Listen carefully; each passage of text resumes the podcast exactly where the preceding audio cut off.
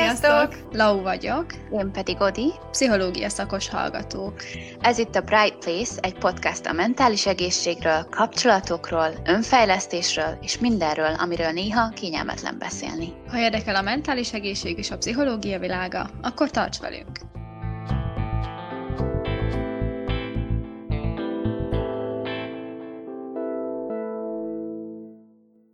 Itt vagyunk egy újabb epizóddal, és mielőtt belevágnánk, szerintem hozzatok egy, egy kávét, teát, bármit, amit szerettek, mert, ez egy nagyon kis kózi epizód lesz. A mindfulnessről fogunk beszélgetni, és hoztunk nektek egy szakértőt is ezzel kapcsolatban, Fodor Alexandra személyében. És igazából át is adnám neki a szót, mert te tudod legjobban elmagyarázni, hogy mit csinálsz, mi a szakterületed, illetve a mindfulness-szel kapcsolatban, hogy mégis mi ez, miért fontos, és a többi. Sziasztok, és üdvözlök mindenkit. Nagyon köszönöm a, a meghívást.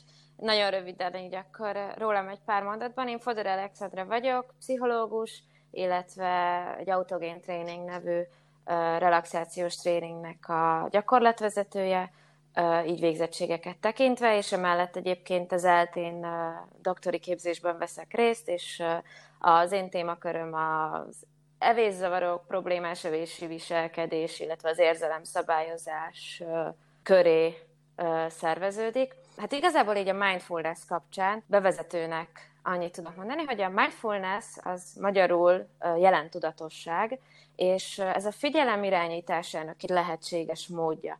Tehát a figyelmünket akaratlagosan, tudatosan a jelen pillanatra fókuszáljuk. Uh-huh. Tulajdonképpen így ez itt és mostnak a megélését jelenti, a testi érzékeink szintjén, illetve a gondolatok és az érzelmek terén is, és mindez mentes az ítélkezéstől, vagy értékeléstől. Tehát mondjuk kíváncsian, nyitottan fordulunk az adott élmény felé, nem teszünk különbséget a között, hogy ez most kellemes, vagy kellemetlen, és ezáltal így magában foglal egyfajta ilyen automatikus reakciótól való mentességet is. Egy olyan élményhez tudnám hasonlítani, mint, mint amikor um, elmegyünk egy számunkra teljesen ismeretlen területre. Az a fajta nyitott kíváncsiság, mint amikor turisták vagyunk egy ismeretlen országban, egy ismeretlen kultúrában. És ezt az ítélkezés vagy értékelésmentességet és a reaktivitás nélküliséget kiegészíti az elfogadás, vagyis azzal, hogy én nem értékelem az adott élményt, hát egyszerűen fogalmazva mhm. elfogadom úgy, ahogy van.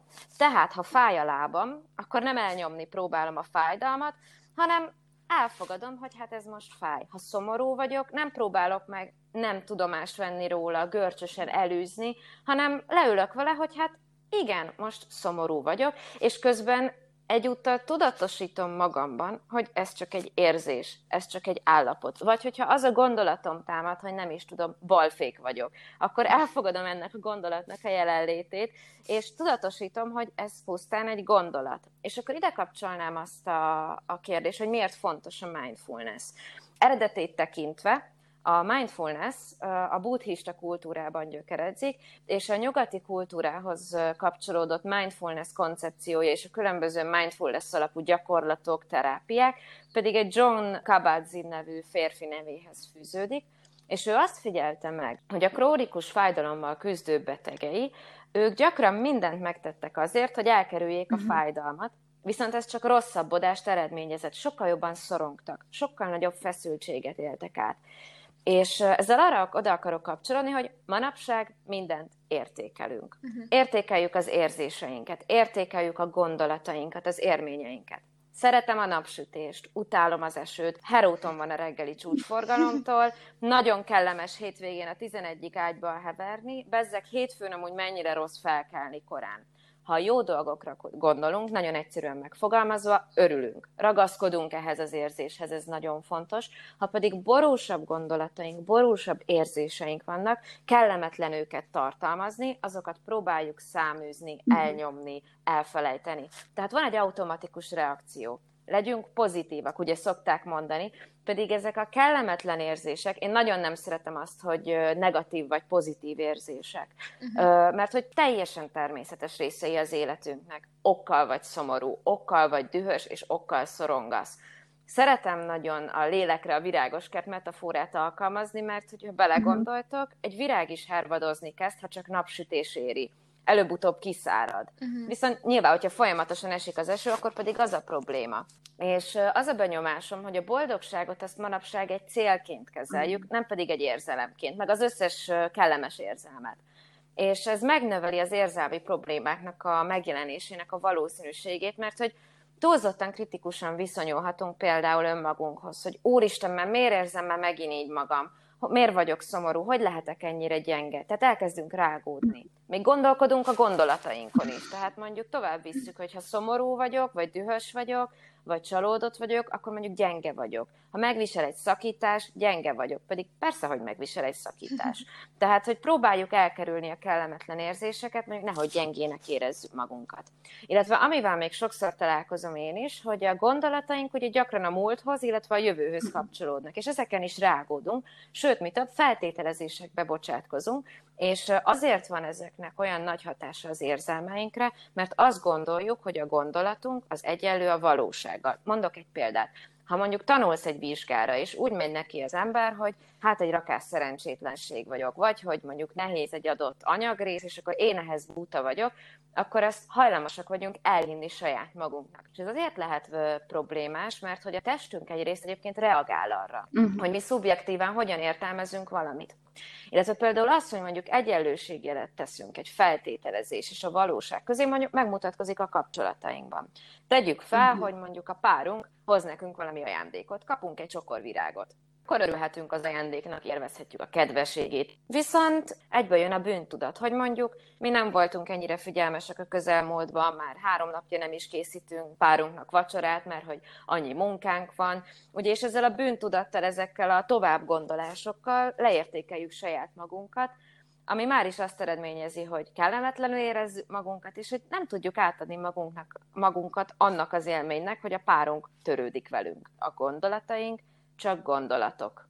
Illetve ugye így a mindfulness nagyon elterjedtnek számít manapság, és ez valószínűleg annak is köszönhető, hogy elképesztően sok inger vesz minket körül. Nagyon felgyorsult világban élünk, nagyon-nagyon, hát így szét vagyunk bombázva ingerekkel, és a jelentudatosságnak a koncepciója pedig így a jel- lelassításra, a megnyugvásra való igényünket is kielégíti, hiszen ahhoz, hogy te megélhessd az itt és mostot, elengedhetetlen az, hogy időt adj magadnak erre a megélésre. Tehát a lassúságot sokszor mondjuk a lustasághoz, a semmittevéshez mhm. kapcsoljuk, illetve ahhoz, ha lelassulsz, akkor kimaradsz, lemaradsz. Korunk egyik nagy problémája ez a FOMO, vagy ez a fear, of missing out.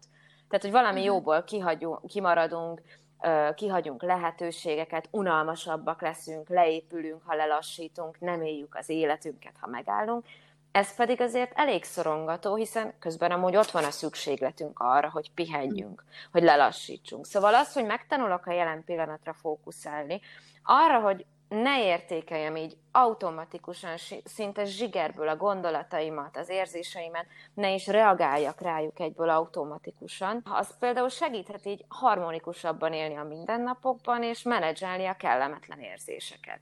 Nekem egy olyan kérdés jutott eszembe, így a mindfulness uh-huh. technikákkal kapcsolatban, hogy maga így a meditáció, nekem ez uh-huh. így kimeríti ezt a mindfulness Aha. fogalmát, de hogy biztos, hogy vannak még más technikák is, hogy uh-huh. tudnám uh-huh. mondani pár példát. Persze, persze. Amik... Egyébként ez egy elég gyakori tévhit, azt hiszem észre, hogy a mindfulness és a meditáció egy és ugyanaz. Uh-huh. Ugye a meditáció az egy ilyen passzív elmélyülés tulajdonképpen, akár mondhatjuk egy ilyen passzív jelentudatosságnak is, hasonló meditációs elemekre épül, hiszen ugye a buddhista kultúrából származik, azonban például a mindfulness nem csak tényleg mondjuk így leülök, és akkor megfigyelem az érzéseimet címszó alatt, vagy mondjuk megfigyelem a jelen pillanatot ként lehet elképzelni, hanem mondjuk aktivitás közben is lehet a jelen tudatosságra koncentrálni. Tehát mondjuk figyelhetünk a jelen tudatosságra sétálás közben, főzés közben, evés mhm. közben, Ugye igazából a, szintén a korunk egyik ilyen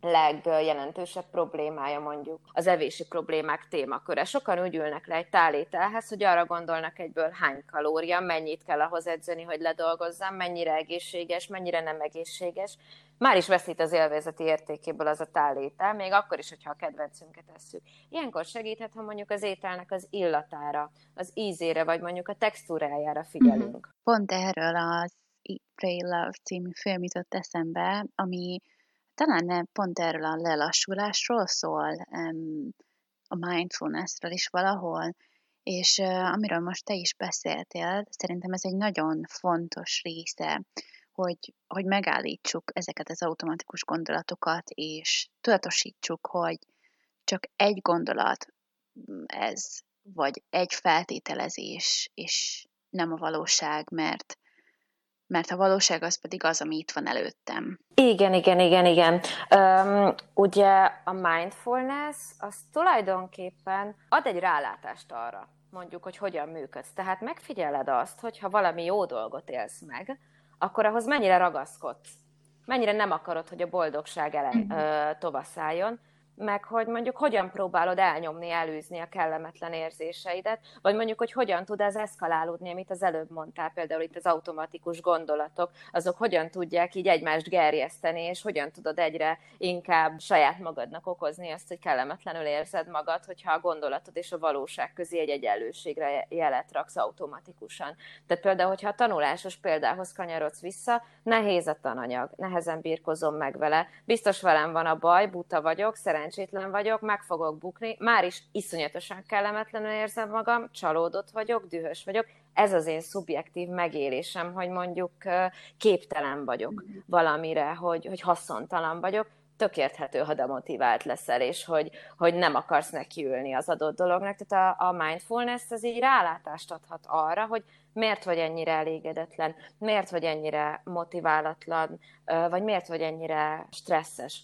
Viszont azt egyébként így szeretném hangsúlyozni például, hogy ez egy nagyon elterjedt tévhit, így azt veszem észre, hogy a mindfulness mindenre jó, és ez így önmagában nem igaz. Tehát ez egy készség, amit tök sokat segíthet abban, hogy mondjuk kezeljük az érzelmeinket, csökkentsük a feszültséget, viszont a mélyebben gyökerező problémáinkat, a traumáinkat, azokat nem fogja megoldani. Mm. Minden pszichológiai eszköz, azaz a mindfulness is, így az önismeret fejlesztésével tud igazán működni. Tehát, hogyha ezt egy piramisként képzeled el, akkor így az alap, a biztos alap az az önismeret fejlesztés, az, hogy dolgozol saját magadon.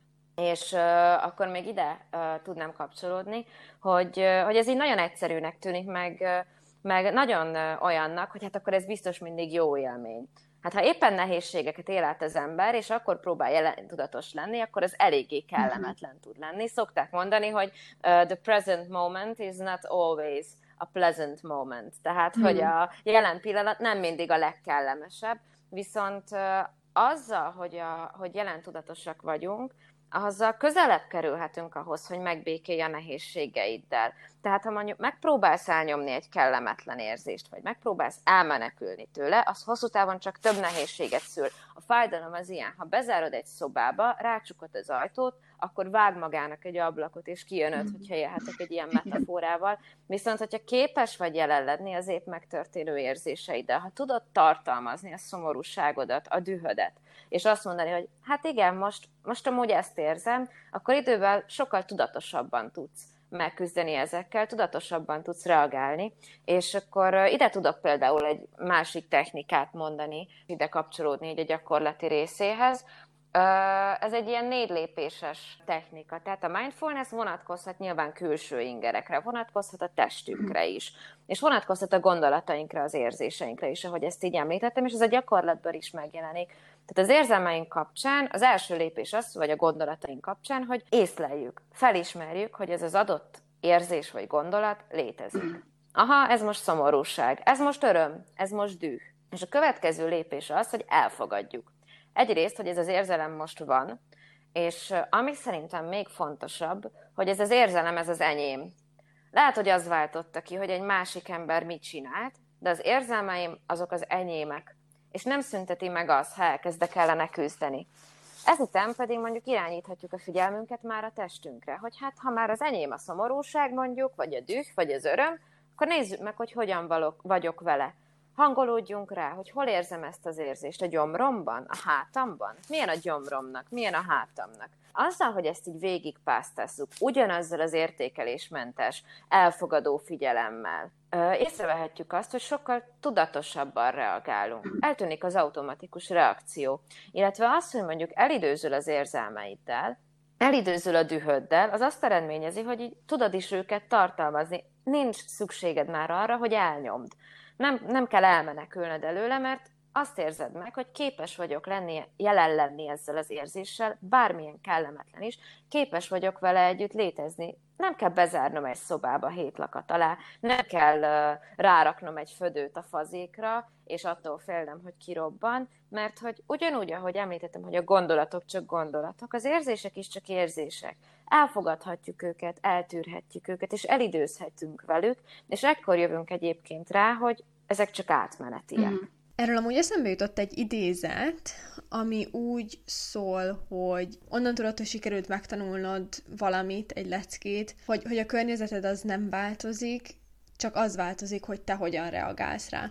És szerintem ez amúgy tök jól leírja a mindfulness-t azok alapján, amiket most így elmondtál.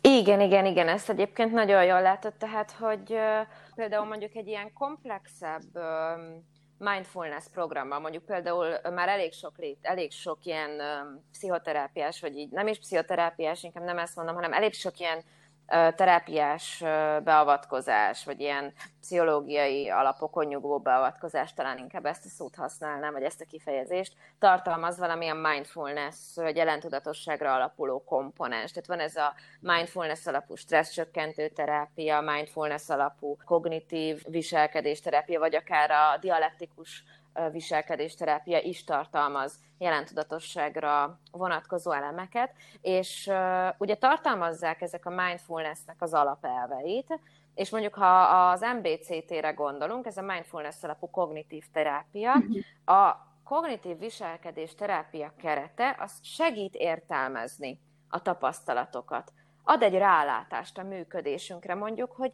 aha, hogy miért így reagáltam eddig, és ad egy fogóckodót, tehát hogy az, az, hogy belátjuk, hogy hogyan reagálunk, az az első lépés. De hogyha mondjuk nincsen egy ilyen plusz kapaszkodónk, hogy akkor így mit csinálhatok helyette, az elég nehéz, nehéz, elég nagy nehézséget tud okozni. De hogy ugye az, hogy kapunk egy másik eszközt a kezünkbe, hogy aha, így is lehet csinálni, hasznosan megküzdési stratégiákat tudok kidolgozni, akkor már is ugye tudok, már is jobban működöm, már is jobban funkcionálok a mindennapokban, már is máshogy reagálok. Amúgy nekem most az jutott eszembe, hogy korábbi epizódokban már nagyon sokat beszéltünk a, a flow élményről, és, és hogy most beszéltél nekem, bennem az merült fel, hogy ugye kvázi mind a kettő, szóval a flow élmény is és a mindfulness is, az egy ilyen megéled a pillanatot, és benne vagy a pillanatban dolog, és hogy, hogy, hogy ilyen örömet okoznak, és, és neked mi a véleményed, hogy ezek hasonlóak? Uh, alapvetően szerintem egyébként pont ez a hasonlóság, hogy mondjuk a, a flow élménynek a megélése ugyanilyen tudatos jelenlét alapú. Tehát, uh-huh. hogy így, így nem kell figyelnem a külvilágra, nem azon agyalok, mondjuk nem is tudom, ez a, a sportolás közbeni flow például. Tehát, hogy, hogy nem arra figyel az ember mondjuk futás vagy úszás közben, hogy éppen milyen határidős munkái vannak, hanem én nagyon ilyen nagyon bevonódik a cselekvésbe. Ugye a flow élménynek van egy ilyen, úgy hívják itt szakszóval, ez az autotelikus jellege, tehát hogy maga a cselekvés ad örömet. Uh-huh. Maga a cselekvésnek a végzése. És amúgy ez a, a különbség, meg ez, hogy a flow élmény az örömet ad.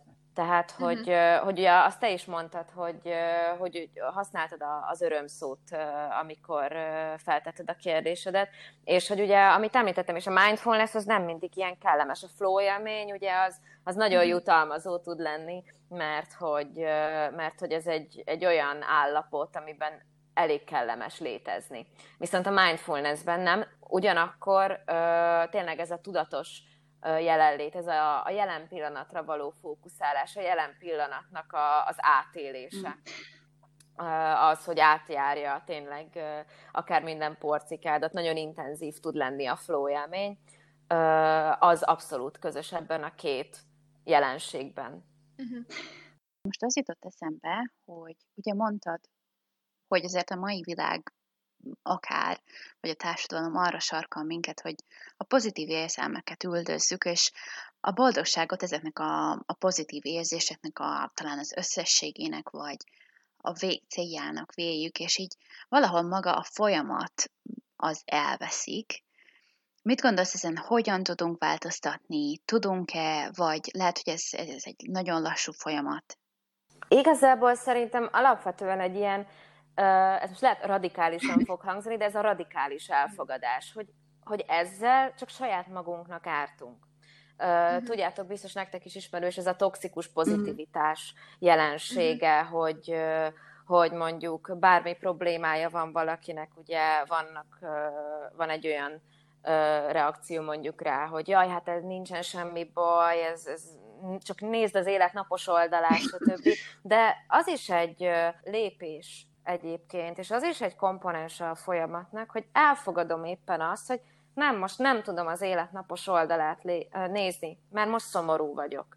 És, és jelen tudok lenni ezzel. Tehát, hogy, hogy ez a, a mérgező pozitivitás, vagy toxikus pozitivitás, vagy ez a légy pozitív uh, idézőjelben mozgalom, ez én egy kicsit így arra, arra tudok kapcsolódni, hogy, hogy azok fogé, lehetnek fogékonyabbak rá, akik mondjuk nagyon nehezen küzdenek meg a mhm. kellemetlen érzéseikkel. Tehát, hogyha van egy olyan megküzdési repertoárunk, vannak olyan megküzdési stratégiáink, amivel hatékonyan tudjuk csökkenteni a kellemetlen érzéseket úgy, hogy nem tagadjuk meg őket, hogy, hogy nem próbáljuk őket elnyomni. Például mondjuk nem tudom, elmegyünk sportolni, vagy valamilyen kreatív tevékenységet végzünk, vagy ott a társas támogatás. Tehát, hogy ugye ez az egyik legalapvetőbb formája annak, hogy hogyan tudok megküzdeni az érzéseimmel, hogy verbalizálom őket, kiírom magamból, és ugye, hogyha ezt úgymond megosztom egy másik emberrel, legyen ez a legjobb barátom, az édesanyám, a testvérem, vagy a pszichológusom. Ugye most itt kapcsolódom így szakmailag, tehát a pszichológusnak. Ugye például van kifejezetten egy ilyen konténer funkciója, hogy tartalmazza azokat a kellemetlen érzéseket, amiket mondjuk a, a kliens, ő nem tud egyedül megélni mert hogy annyira fél az intenzitásától, vagy attól, hogy nem tud vele mit kezdeni. És hogy, hogy ha van az embernek egy ilyen megküzdési stratégiája, vagy akár több, akkor, akkor nem kell azt mondani egy szomorúságra, hogy jaj, nézd az életnapos oldalát. És akkor még ide kapcsolódnék egy ilyen nagyon érdekes jelenséggel, ugye ez a, a vonz, vonzuk be a, a pozitivitást és ezt egyébként a, a, készültem egy könyvajánlóval is, hogyha yeah, valakit érdekel jobban így a, a mindfulnessnek a, a koncepciója. Egy olyan könyv egyébként, ami abszolút szakmabeliek, szakmabelieknek is, meg laikusoknak is érthető, és ez a Nyitott Akadémiának a Megélni a Pillanatot című könyve, és ez a jelen tudatosságról szól, és akkor itt hozott erre egyébként a szerző, Szondi Máté, egyébként egy nagyon jó példát erre, a, ugye ez a, a vonzuk a pozitívat, tehát azt én is említettem, hogy, hogy a testünk reagál arra, hogy mi szubjektíven hogyan élünk meg egy szituációt. Tehát, hogyha azt mondjuk, vagy azt gondoljuk, hogy, hogy rosszul fog sikerülni a vizsga, és elkezdjük ezt az automatikus gondolatspirált gerjeszteni magunkban, akkor a testünk azt a, érzékeli azt, hogy mi elképesztően stresszesek vagyunk, és reagálni fog. És ez tényleg így van. Adunk fiziológiai, biológiai válaszokat a, arra, hogy mi szubjektíven hogyan értelmezünk egy szituációt. Viszont, és ezt, ezt a, a példát mondta a Máté a könyvében, és szerintem zseniális, hogy ha egy héten keresztül azt mondjuk, a, próbáljuk ki, hogy egy héten keresztül mondjuk azt magunkban, hogy el fog romlani a kenyérpirítunk. Jó sokszor. És aztán nézzük meg, hogy tényleg elromlott a kenyérpirítunk. Nagy eséllyel nem, vagy hogyha igen, akkor nagyon felkesek vagyunk. De hogy ezzel azt akar, arra akart ő is kiukadni, és én is ide akarok kapcsolódni, hogy a saját határainkon belül vagyunk befolyással a, az eseményekre, és a külvilágot ö, azt azért sokkal nehezebben kontrolláljuk. Tehát, hogy, hogy ugye ilyen feltételezésekbe bocsátkozni, hogy én, én gyakorlatilag a gondolatom teremtő erejével képes vagyok befolyásolni azt, hogy, hogy mi fog történni vagy hogy hogyan fog alakulni az életem, az egyébként azért kényelmes, mert a kontrollnak az illúzióját adja meg. Tehát, hogy mi emberek szeretnénk azt, azt gondolni, hogy mi befolyásoljuk az életünket minél jobban.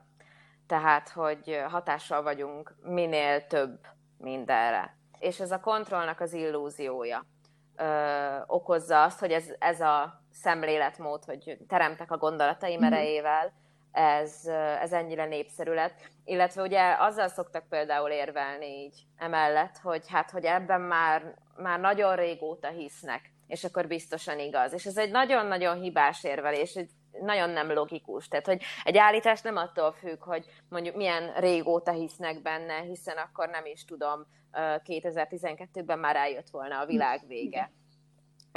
És, és ez is azt mutatja, hogy mennyire hiszünk a gondolatainknak és elfelejtjük azt, hogy azok nem tükrözik a valóságot sok esetben, és hogy nem mások, csak, csak gondolatok. Nekem egy olyan kérdésem lenne, hogy említetted, hogy akár a, a megküzdésben is nagyon fontos a társak szerepe, és az jutott eszembe, hogy ha már a mindfulnessről beszélünk, akkor hogyan vetíthetjük a mindfulness elveit magára egy kapcsolatra? Tehát mondjuk, hogyha egy érzelmileg nehéz esemény történik az egyik emberrel, vagy velünk, vagy barátunkkal, családtaggal, akkor hogyan alkalmazhatjuk a mindfulness elvét arra, hogy mondjuk segítsünk ennek a társunknak? Segíteni mindig határokon belül tudunk. Úgy általánosságban azzal tudunk segíteni, hogyha mondjuk a társunk, vagy mondjuk egy barátunk nehéz érzelmeket tapasztal, éppen egy nehéz időszakon megy keresztül, hogy nem akarjuk egyrészt helyette megoldani. Tehát, hogy szükséges az ő részéről is egy, egy belátás arra, hogy mondjuk ő nem kezeli jól az érzéseit.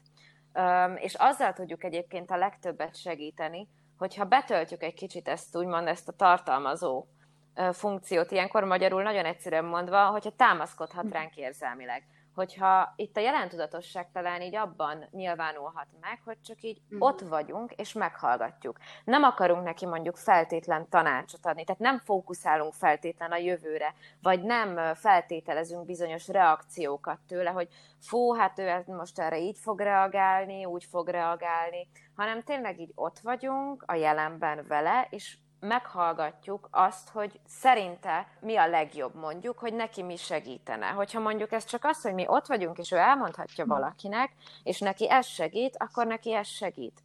És azzal, hogy mondjuk így könnyítünk a, az ő érzelmi terhein, lehet, hogy később, amikor mondjuk már nem ennyire intenzíven éli át a kellemetlen érzéseit, akkor, akkor mondjuk kerekedhet egy olyan beszélgetés, amiben ő már mondjuk sokkal nagyobb belátással van az érzéseire. Tehát a mindfulness kapcsán, és itt a mindfulness alapú egy nagyon gyakorlati technikák kapcsán is, az a fontos például, hogyha mondjuk éppen a testünket pásztázzuk, és, és azt figyeljük, hogy éppen az adott testrészünk hogy érzi magát, vagy mondjuk éppen a jelentudatos evést gyakoroljuk, hogyha elkalandozunk, akkor azt is csak tudatosítsuk, anélkül, hogy elkezdjük értékelni mondjuk a teljesítményünket, hogy hát, ha én most tudatosan akartam jelen lenni, és nem sikerült, hanem hogy fogadjuk el, hogy hát rendben elkalandoztam, és tereljük vissza a figyelmünket az adott dologra. És ugyanez egyébként, hogyha mondjuk ilyen nehéz érzésekkel küzdünk. Fogadjuk el, hogy nem mindig tudunk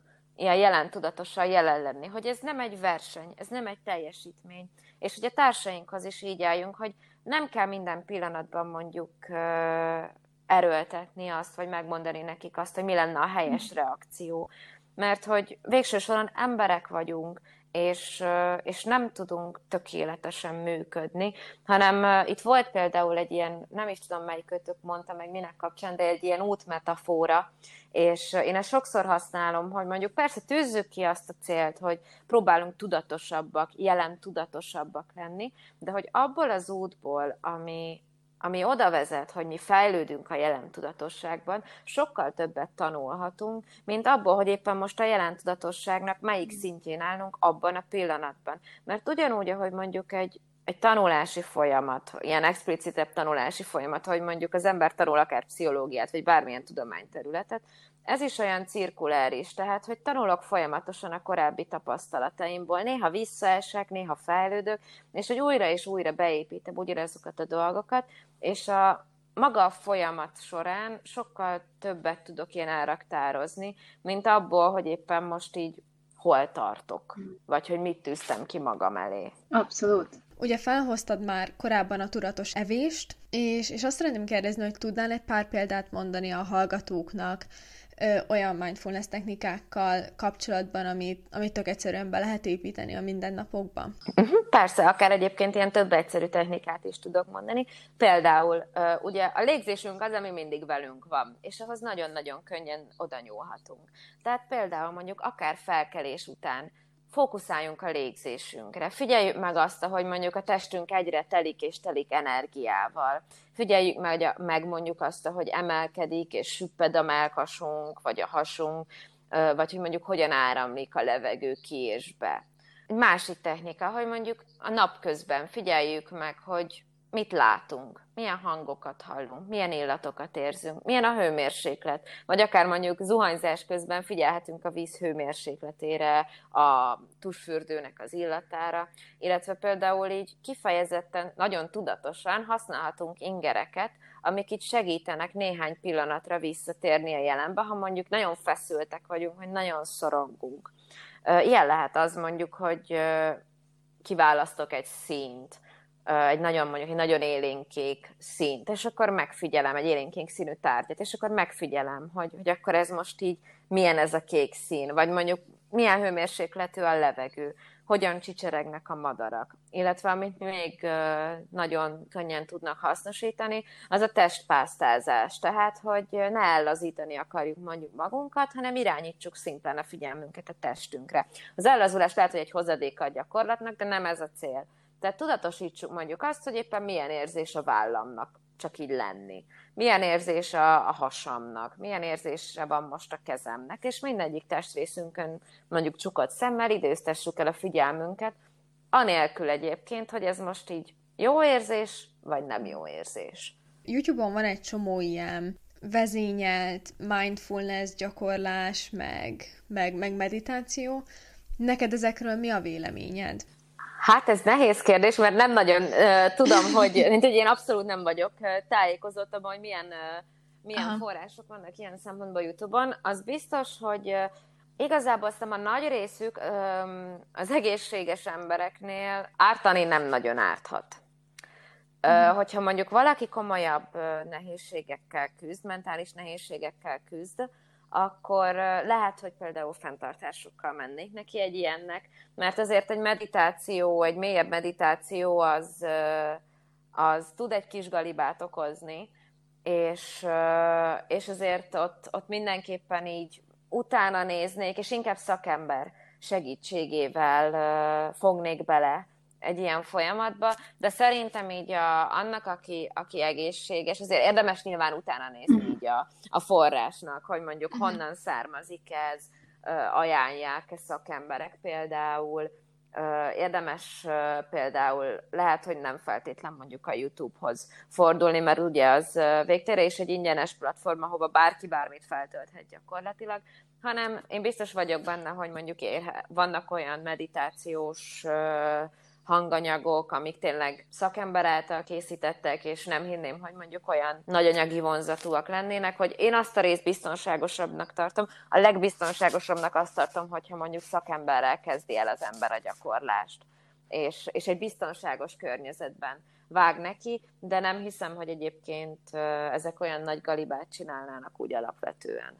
Hogyha esetleg valaki szeretne akár egy ilyen tréningen részt venni, te tudsz-e egy olyan helyet, ahova fordulhatnának, vagy egy olyan, vagy valakit, akit meg tudnak keresni a hallgatóink ezzel kapcsolatban, hogyha bármilyen kérdésük lenne? Hát az ilyen mindfulness alapú kognitív viselkedésterápia, vagy stresszcsökkentő tréning, konkrétan nem tudom, hogy most így kinél hogyan elérhető akár ilyen mindfulness alapú program, vagy ilyesmi, de hogy például egyébként azt tudom, hogy az ilyen kognitív terápiákkal mondjuk a Semmelweis Egyetemen foglalkoznak, és érdemes egyébként megnézni, hogy, hogy indítanak-e csoportot, indítanak-e olyan foglalkozást, ami mondjuk nem képzés, tehát nem szakemberek számára elérhető, hanem ami tényleg inkább ilyen önismereti és akár terápiás jellegű, illetve ugye például sok pszichológus dolgozik autogén tréninggel, relaxációs módszerekkel,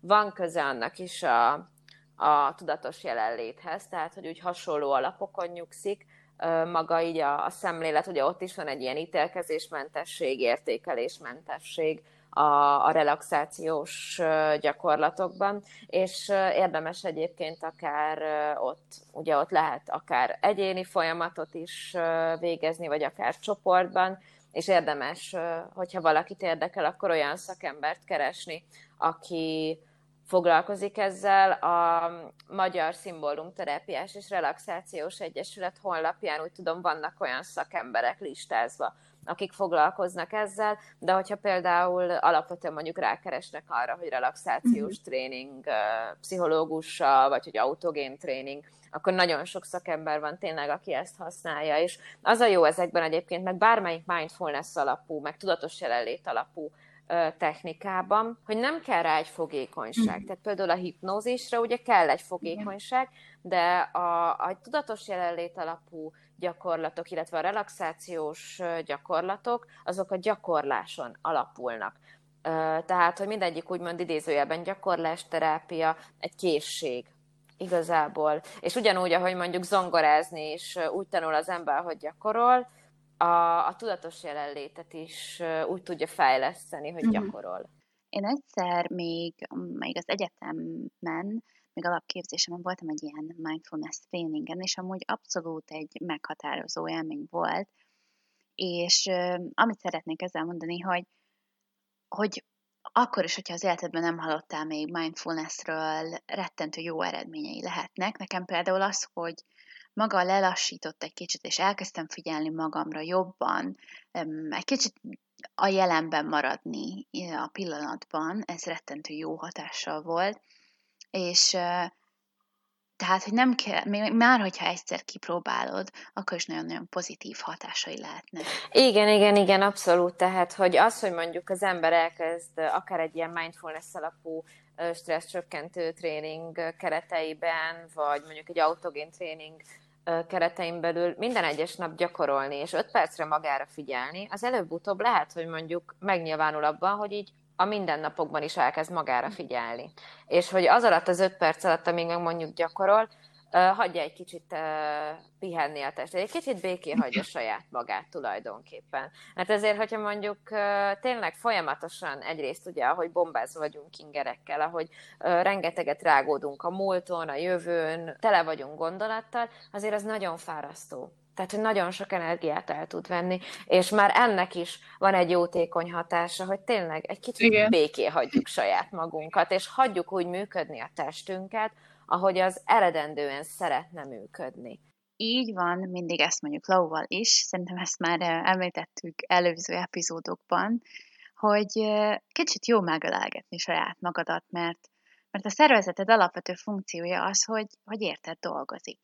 Igen, igen, igen, abszolút. Ez is egyébként az öngondoskodásnak az egyik formája, hogy, hogy hagyom a testemet úgy működni, ahogy ezt szeretne, mert ezt értem teszem. Igen nem véletlen, tehát hogyha mondjuk az érzésekre visszakanyarodunk, nem véletlenül ugye, hogyha dühös vagy, megjelenik egy ilyen testi reakció is. És hogyha lefolytod, akkor így a tested azt így úgymond idézőjelben nem érti már, hogy így hello, én ezt meg akarom élni. És a, a teljesen természetes működését kezdjük el áthúzalozni, és ahogy a, volt még emlékszem kognitív pszichológiából egy, egy olyan mondás, hogy cells that fire together, wire together. Ezt így nagyjából úgy tudom lefolytani, hogy ugye azok a sejtek, ilyen neuronsejtek, amik együtt tüzelnek, azok között így kialakul egy kapcsolat. És ugye minél többször tüzelnek együtt, tehát minél többször csináljuk ugyanazt, annál többször erősödik meg ez a kapcsolat. És hogyha sorozatosan például mondjuk lefolytjuk az érzéseinket, egy idő után már ez egy kicsit automatikussá válik, sőt. De a jó hír, hogy ezekkel a gyakorlatokkal is ugyanez fog történni. Pontosan, és ezt akartam hozzátenni, igen, hogy pontosan, hogy a, a, a jelentudatosság fejlesztésével például, tehát hogy ez nem csak akkor működik, hogyha valami olyat csinálunk, ami nem jó nekünk, hanem olyan, akkor is, amikor valami olyat csinálunk, ami, ami a hasznunkra válik. Azt is ugyanúgy megtanulja a szervezetünk. Így van. Még azt szeretném amúgy megkérdezni, hogy nyilván már nagyon sok mindent lefettünk, de hogy tudna egy pár dolgot mondani, hogy, hogy mi, mire alkalmazhatóak ezek a mindfulness technikák? Nagyon sok szakirodalom van az, hogy, hogy mennyire hasznos, viszont azt azért tényleg hozzátenném, hogy, hogy ezért ezek a, az eredmények sokszor így nem mutatnak egy irányba, tehát hogy, hogy számos testi és mentális állapot kapcsán is alkalmazható, tehát mit tudom én, krónikus fájdalom, alvás problémák, stresszkezelés, szorongáskezelés, stb.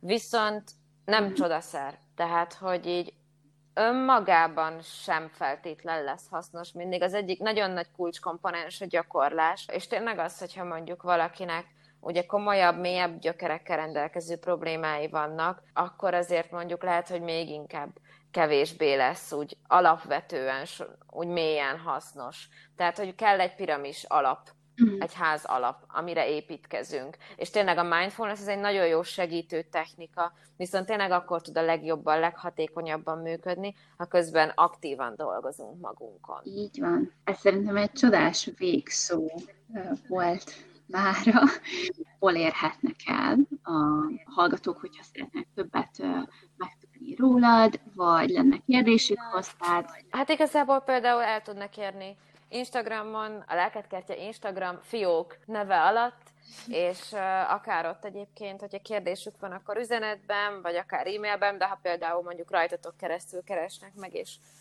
úgy érteklődnek, akkor és továbbítjátok, akkor arra is nagyon szívesen válaszolok. Igen, mindenképpen kövessétek mert nagyon-nagyon hasznos dolgokat találhatok majd ezen az Instagram oldalon. És nagyon szépen köszönjük Alexandernak, hogy velünk volt ma. Köszönöm szépen én is még egyszer a meghívást.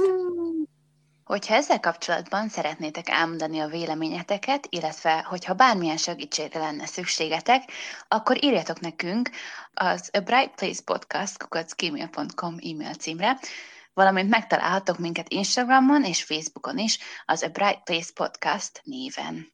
Ha tetszett a mai epizód, akkor hálásak lennénk, ha értékelnétek minket, illetve megosztanátok egy olyan személlyel, akit érdekelhet, vagy hasznára válhat ez a téma. Köszönjük, hogy velünk tartottatok, és találkozunk a következő epizódban. Sziasztok! Sziasztok!